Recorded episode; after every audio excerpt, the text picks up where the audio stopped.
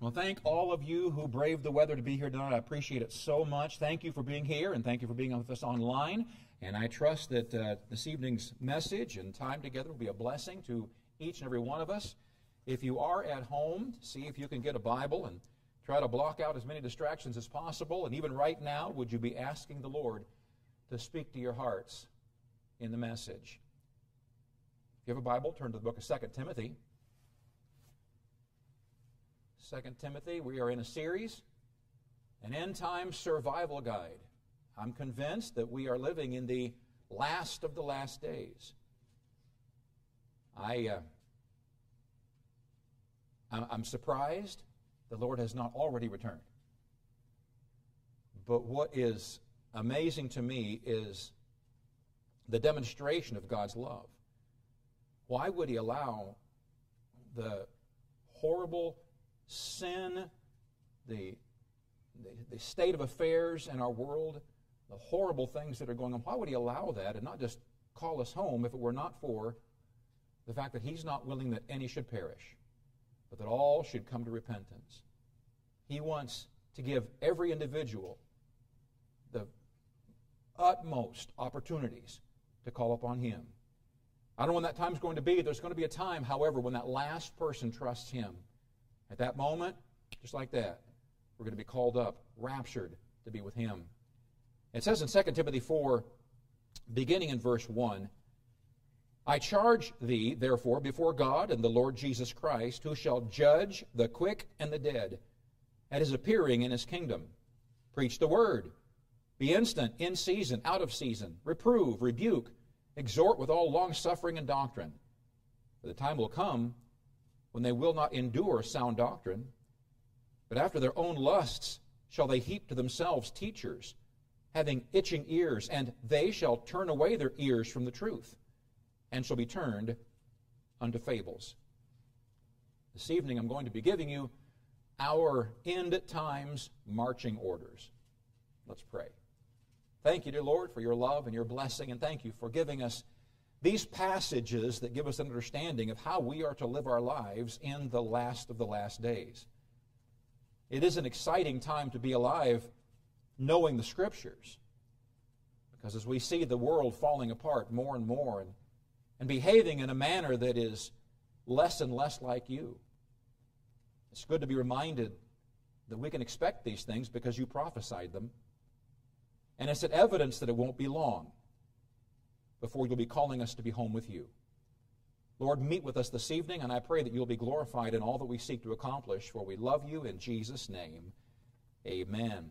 Notice in 2 Timothy 4 1, he says, I charge thee before God and the Lord Jesus Christ, who shall judge the quick and the dead, or the living and the dead, at his appearing and his kingdom. At his appearing and his kingdom. Two separate times. First of all, at his appearing, I believe this is talking about the judgment seat of Christ. The time where believers will stand before the Lord and be judged. I don't like being judged. I remember going for my master's degree, and we would have to write a plethora of papers. And the, the, the man, the dean over the Bible college, loved red ink and he would take papers and he would just mark and mark and mark. And then about halfway through, he started using computer. And the computer, he would use the computer to put red lines everywhere and, and, and marking everything and, and, and marking it all up. And I'd get the paper and I'd work so diligently, so hard on that paper, get it to see all these corrections that he made. And I was disappointed thinking that that was a perfect paper until I got it back with all those judgmental markings on it going to come a time where we stand before the Lord Jesus Christ. Believers will. Now, believers will not be judged for sin, which is an incredible concept. All of our sins have already been judged. A payment has already been paid for all of our sins, all of them.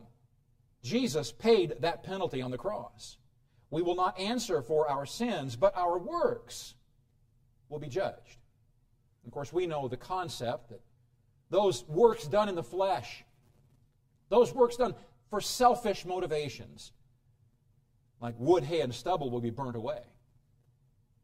But those works that were done in the Spirit, those works that were done yielded to the Spirit's leading, done for eternal purposes, those were last as, as, as gold and, and silver and gems for all eternity.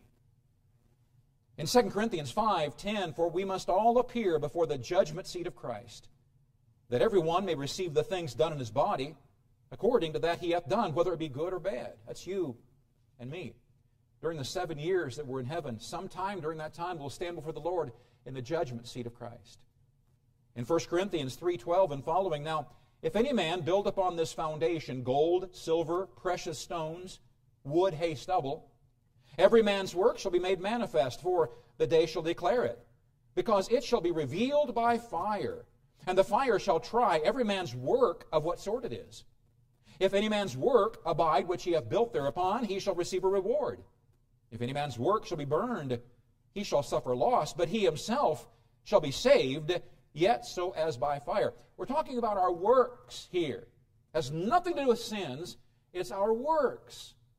Those works done in the Spirit, those works done for Him, will last, while those works done in the flesh will burn away. Romans 14 10. But why dost thou judge thy brother? Or why dost thou set it not thy brother? For we shall all stand before the judgment seat of Christ. So, following the trumpet, when we hear that celestial trumpet and immediately are in the presence of our Lord, sometime shortly thereafter, we will be judged. We'll stand before the Lord, and our works will be judged. He says, Who shall judge the quick and the dead, the living and the dead, at his appearing? The judgment seat of Christ. But also, and his kingdom. And his kingdom. There will be a judgment by the Lord Jesus in the kingdom. As he sets us up his millennial reign, as he rules and reigns, there will be a judgment. Now, I believe there will be more than one judgment, but one specific one is found in Matthew 25 31 when the Son of Man shall come in his glory. When will the Son of Man come in his glory? The second coming of Christ. As he sets up his millennial reign. And all the holy angels with him, then shall he sit upon the throne of his glory. And before him shall be gathered all nations, and he shall separate them one from another, as a shepherd divideth his sheep from the goats.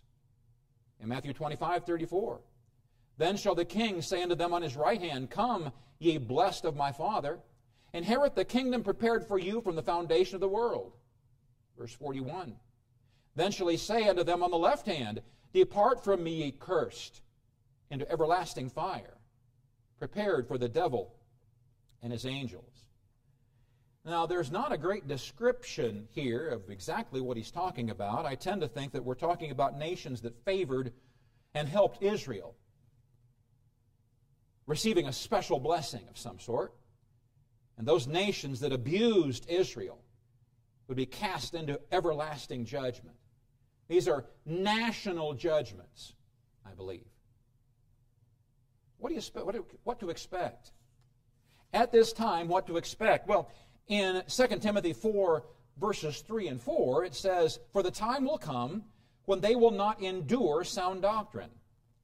He begins the chapter by saying, I charge thee before the Lord and the, before God, Lord Jesus Christ, who shall judge the quick and the dead. Why? Verse 3 For the time will come when they will not endure sound doctrine, but after their own lusts shall they heap to themselves teachers having itching ears, and they shall turn away from their ears from the truth, and shall be turned unto fables. Well, if it's true that we're living in the last of the last days, then we're seeing these verses come alive in front of us. First description, I call it channel surfing God's message. Channel surfing God's message. It's trying to control God's message. Oh, I don't like that one. I'll switch from that to another one. Oh, I don't like that one. He's not funny enough. He's not telling enough stories. I'll turn from that one to the next one. Isaiah 30 and verse 10, which say to the seers of the prophets, See not. And to the prophets, prophesy not unto us right things. Speak unto us smooth things. Prophesy deceits. This is listening to whichever preacher and teacher of God's word makes us feel the best. You know what I'm talking about. Channel surfing God's message in the end times. Entertaining sermonettes. People only satisfied with new and enticing, exciting teachings. Acts 17 21 says, For all the Athenians and strangers which were there spent their time in nothing else but either to tell or to hear some new thing. They wanted to be entertained. Tell us something new. Give us a new story. What's happening in society that's new? Entertain us. In our preaching, we want it to entertain us. We've raised a generation on the internet. It's a sound bite generation. Attention span about that long. If our attention has not been piqued almost immediately, we scroll past looking for anything that will entertain us.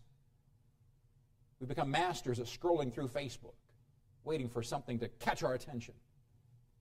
Our minds, as we're listening to preacher, scrolling through, just waiting for something to entertain us. Everything else turns off. If the message doesn't immediately interest us, our minds drift off, creating our own storylines. In the end times, there'll be a preferring stories to truth. And they shall turn away their ears from the truth and shall be turned unto fables. The word fables or fiction. I looked it up. Fiction. People living in fiction. The first verse, or verse 4 says, Neither give heed to fables and endless genealogies which minister questions, rather than godly edifying, which is in faith, so do. Don't give heed to fables. The word comes from the Greek word mythos. We get the English word myth, or a fictional story. We've got a generation that says, Don't trouble me with the facts. Don't confuse me with the facts. I want a story. A generation more interested in tales than in truth in fun than in fact, in fantasy than in factual presentation of doctrine in God's Word. We hear doctrine divides, so preach love and peace. And yet, in Matthew 10:34, Jesus said, "Think not that I am come to send peace on earth. I came not to send peace, but a sword." The message of Christ, the gospel of Christ, is a divisive message. How do you change someone's opinion? Someone who thinks a particular way, they've, they're ingrained in a, in, a, in a thought pattern. How do you change that? How does a populace fall for such outlandish ideas as socialism and communism? Or that marriage is old fashioned? Or that a loving God would not really send good people to hell? You tell them a story. Our country's ideals have been commandeered by Hollywood. Movies and TV shows have shaped our beliefs because we got caught up in the story and have overlooked the real message. You know what I'm talking about. You get into it, and all of a sudden, you get an idea what it might be talking about, but before you get too far into the message, something you may not agree with, you're already hooked in the story, and you want to find out how it ends. We've got some mighty powerful emotions. We're emotional creatures. We who are not emotional are still very emotional. We've digressed to a willing suspension of disbelief, I read in one article. He reads The longing for freedom and the extraordinary might be more or less intense in each of us, but what remains is that we all experience what is called a willing suspension of disbelief at some point or other when exposed to fictional narratives. Surely you know that dragons don't exist, and yet when you're watching them, you can't look away for your life. That's you willingly suspending your critical capacities and believing the surreal to comfortably enjoy your time in the realm of fantasy. Involvement in the narrative and involvement with characters are processes that limit counter arguing or make it incompatible, thus reducing individuals' resistance and favoring their acceptance of the message contained in the narrative. In other words, the more you get into a story, the lower your discernment falls, making you more and more susceptible to whatever message is buried in the story. He writes, This is very magical and all. Yet there are some other darker uses for this phenomenon. Obviously, the shutting off of your cognitive capacities for critical thinking has the perks stated above, but it also leaves you in a state permeable or open to foreign influence that is not subject to the critical analysis you would normally carry out. That's how you can watch a show or read a book and end up cheering for a spouse to leave their spouse for another, all because you connected with the characters. We can find ourselves hoping that the main character will brutally beat up the one that the writer casts as a villain, or steal a car to carry out a mission, or though unmarried, run off for a weekend with a true love, all because we got pulled into a story. Therefore, he writes, Think twice when you feel there is nothing political about a film or a series, for you could be unconsciously being exposed to content completely embedded in ideology, regardless of truth. Parents who stand militantly against certain vices somehow completely change their stance when their kids become involved in them. Why? Because their parents are emotionally involved with their kids. The devil lays a thick coating of emotional connection before trying to change a person's firm beliefs. If he can involve us enough in our feelings, he can have his way in what we believe. Our emotions can use to change us. A sports nut who spends every waking moment either playing sports or actively watching them falls for a girl. Before you know it, He's found out that he has a favorite color.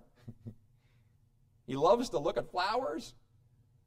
He finds enjoyment in poetry and even has learned to bake. A teen who has been active in the ministries at church, serving the Lord and maintaining a faithful personal walk with the Lord, goes off to college. There they sit under a likable professor who at first says some things that the teen tends to disagree with. But before long, after the teen begins looking forward to the professor's jokes, he finds himself starting to understand what the professor is really trying to get across. By the time the teen comes home during break, he's no longer interested in silly things like church and Bible reading. What happened? Emotions overruled our reason. So, what do we do? What do we do? As long as possible, here's what we do. Verse number two Preach the word. Be instant, in season, out of season. Reprove, rebuke, exhort with all long suffering and doctrine. What do we do? Here's what's happening in the last of the last days. We know it's coming. Instead of listening to going forward and finding the truth, this society is looking for fables. What do we do? Stay faithfully preaching God's word. The word preach here means to herald it, to herald it, to preach aloud the truths of God's Word. Implied is a congregation faithful to the church services to hear the preaching of God's Word. We don't have weekly concerts here. We don't have drama here all the time. We don't put on shows here. We don't show nightly films. We don't have popcorn to bring in the auditorium. You say, why not? I'm not sure why not. You come and you hear preaching. Why? Because that's God's plan. Preach the word. Be instant, in season, out of season. Constantly stand for the truth. The, the phrase be instant means to take a stand. Take a stand. Be present consistently stand for truth. Stand when truth is favored or when it's in season. When I was growing up, it was socially acceptable to go to church. That's what you did, especially if you're a businessman. Businessmen joined churches because they knew if the local, local people were going to do business with them, they better be seen in church. It was respectable to be in church. Hmm. No longer. Now, businessmen are looked at with a second glance, questioningly, if they go to church. In season, out of season, when truth is hated. We read stories, times in history, of the fighting over the ordinances like baptism. When there were those promoting a sprinkling, sprinkling, not a baptism by immersion, but a sprinkling. And it got so horrible, there became martyrs and deaths who died over that very doctrine. It was found out that they were immersed in the river and they were killed for standing that. We preach for change. What do we do in the end times? When, when, when people or society are looking for entertainment, what do we do? We preach for change. He says to reprove. This word reprove means to expose sin. In Ephesians 5:11, and have no fellowship with the unfruitful works of darkness, but rather reprove them, expose them, preach that the people will see sin as God sees it. We don't gloss over sin. We don't call it fancy names. We don't try to make it acceptable. We make sin as ugly and gross and hurtful as God does. Rebuke. In Luke 17, verse 3, take heed to yourselves. If thy brother trespass against thee, rebuke him. And if he repent, forgive him. This means challenge sin. Call it out and challenge it. Preach hard against sin. Show that you truly hate sin. Not the sinner. You hate sin. You hate sin. He says to exhort.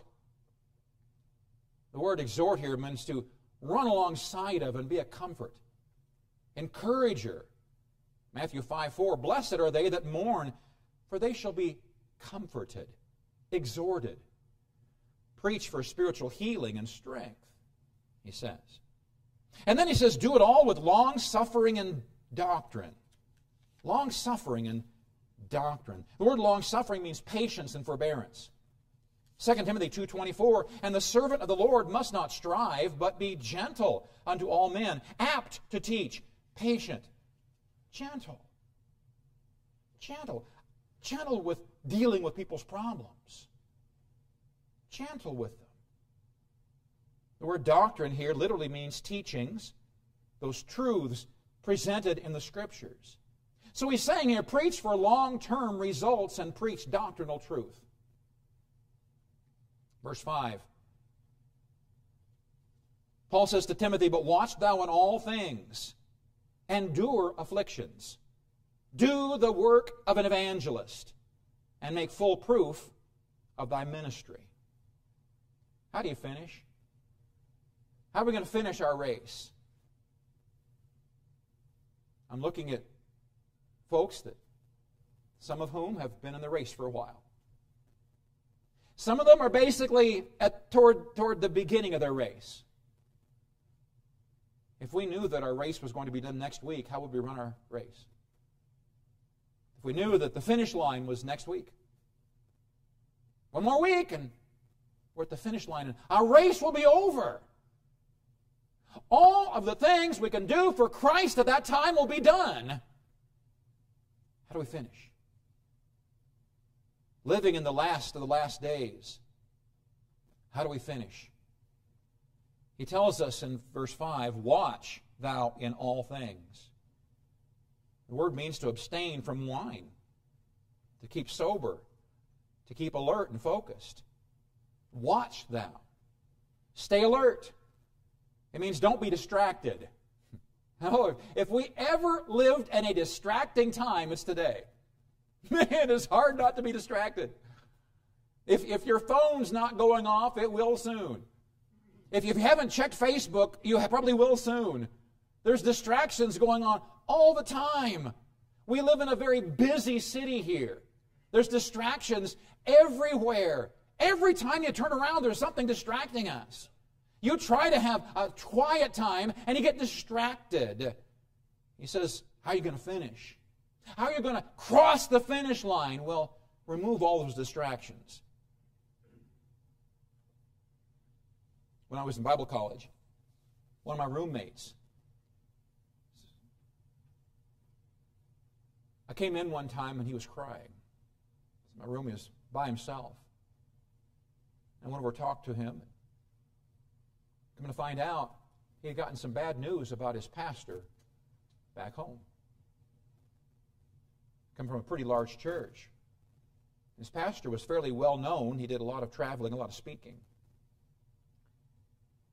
And it came out that one of the deacons saw him taking a, a drink of alcohol before coming out to preach.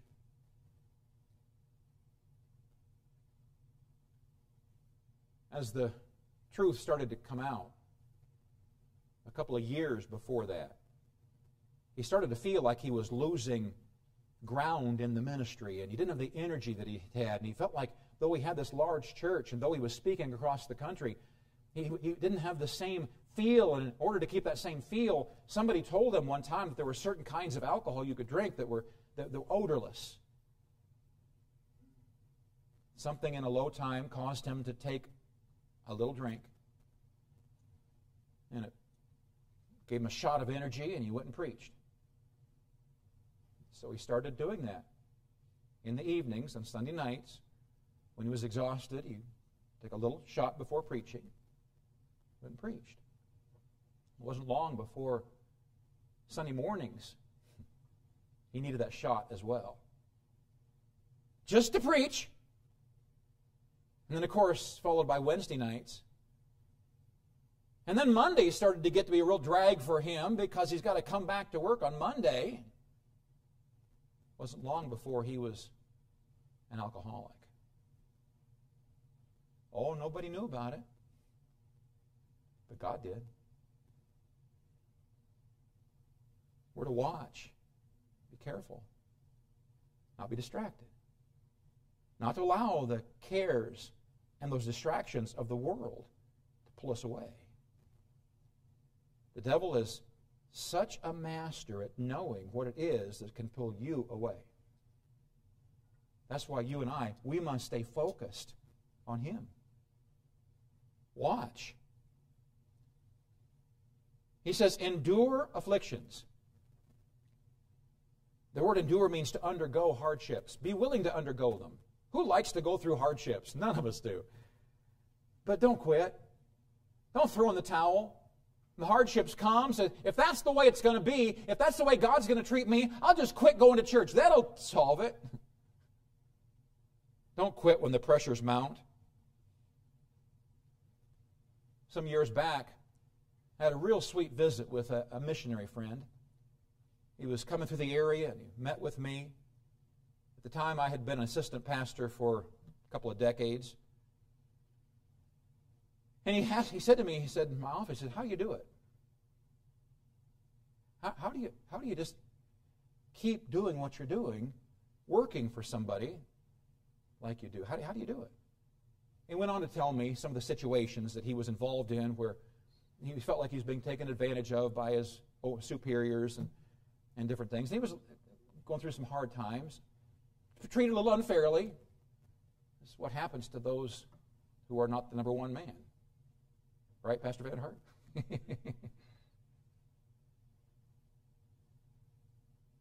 and I reminded him that he was in the ministry. And that God had sufficient grace for him and knew exactly where he was and what he was going through. And God had allowed that in his life to develop him to be the kind of servant that God needed him to be. Endure. Endure. That's probably been 15 years ago. As far as I know, he's still serving the Lord in the same ministry. Praise the Lord. He says, uh, do the work of an evangelist. I think this is fairly simple to understand. Evangelize. What do I mean? Evangelize literally means preach the gospel. The Great Commission must be our lifeblood. We must be a deliverer of the gospel of Jesus Christ. We must encourage those who get saved to get baptized, to teach them to grow beyond that, to disciple them. We must keep soul conscious, or we'll die spiritually. Evangelize. There are sadly too many well educated spiritual corpses filling pulpits today. Oh, they know God's Word. Oh, they study God's Word. But it's nothing more than an intellectual exercise. Because God's Word is not making its way from here to here.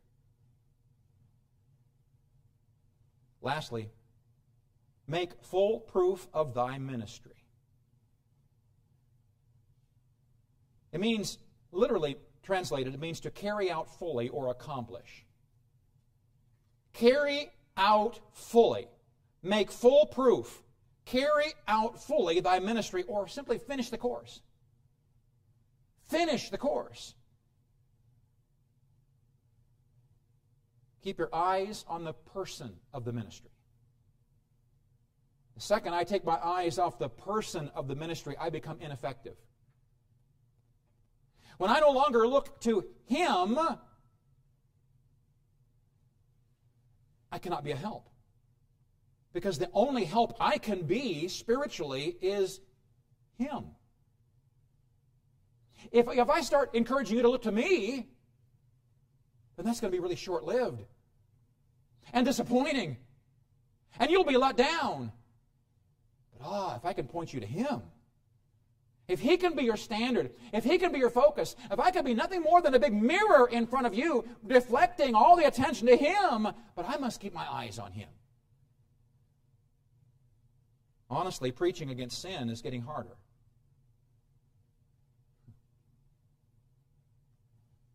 Even here, I've gotten pushback for preaching against abortion and drinking. During the end times, we are challenged to continue preaching hard against sin. Sin is still sin. It's still that which nailed our lovely Lord Jesus to the cross. And we are to encourage, I am to encourage, you to lovingly share the gospel to a lost world. Does it sound like it's a broken record? Over and over and over and over again. Tell others about Christ. Share the gospel. Do I have nothing else to say? Let's clear out the cobwebs of confusion surrounding our beliefs. Make sure what you believe is grounded in Scripture, not your feelings. Now, mind you, you're going to have feelings, and you need to have feelings. If you don't have no feelings, you're going to be a zombie, and what a miserable life. I like to have feelings. I like to get excited. I like to be joyful and happy. I like that. But that emotion cannot be that which dictates my beliefs. I charge thee, therefore, before God and the Lord Jesus Christ, who shall judge the quick and the dead at his appearing and his kingdom.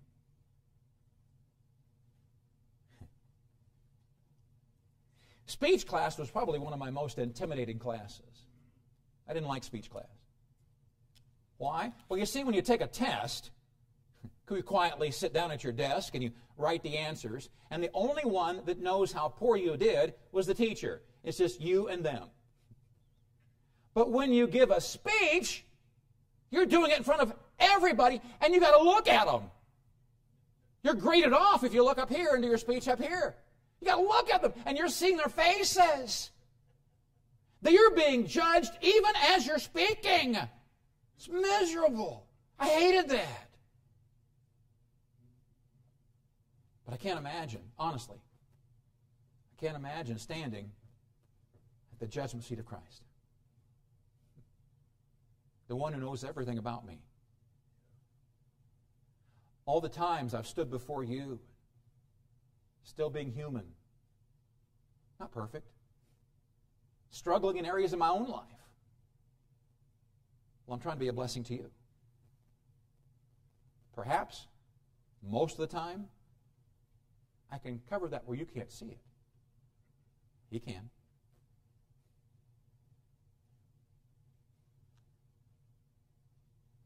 And I'll say, Lord, look, I shared the gospel with this person.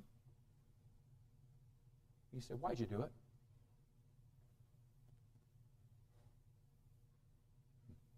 I guess I can't lie to the Lord. I, I did it so I could tell the people I did it. Know what I'm saying?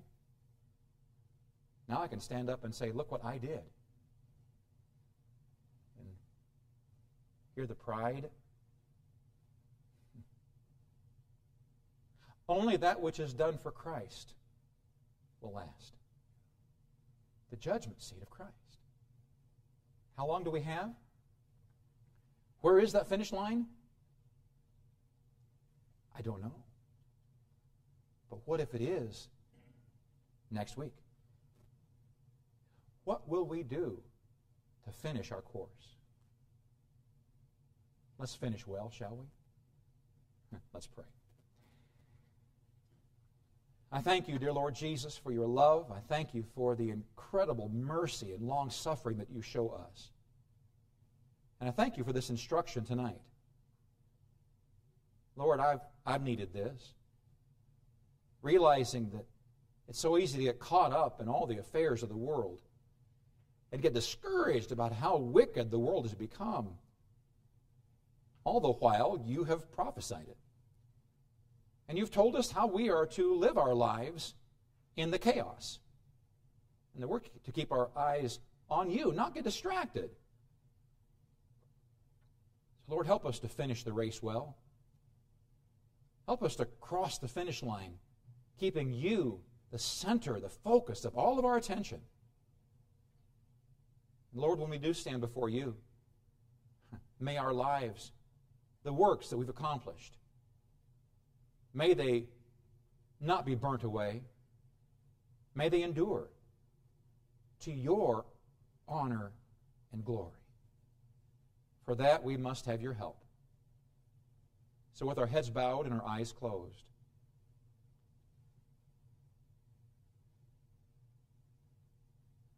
are you prepared to stand before the Lord?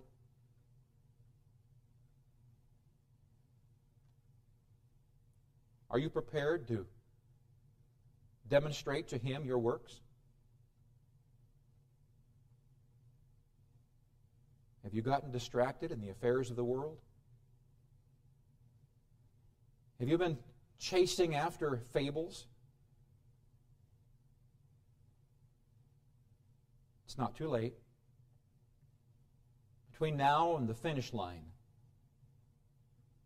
you have plenty of time to finish well.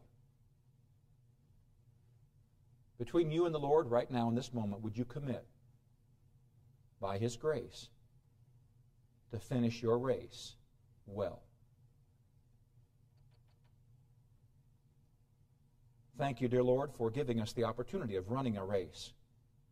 Help us to finish our race by keeping our eyes focused upon you, by sharing the gospel with others, by living our lives righteously and Lord, by finishing the finish line in your grace. Thank you for this time. We'll praise you for all you're doing, for we love you in Jesus' name. Amen.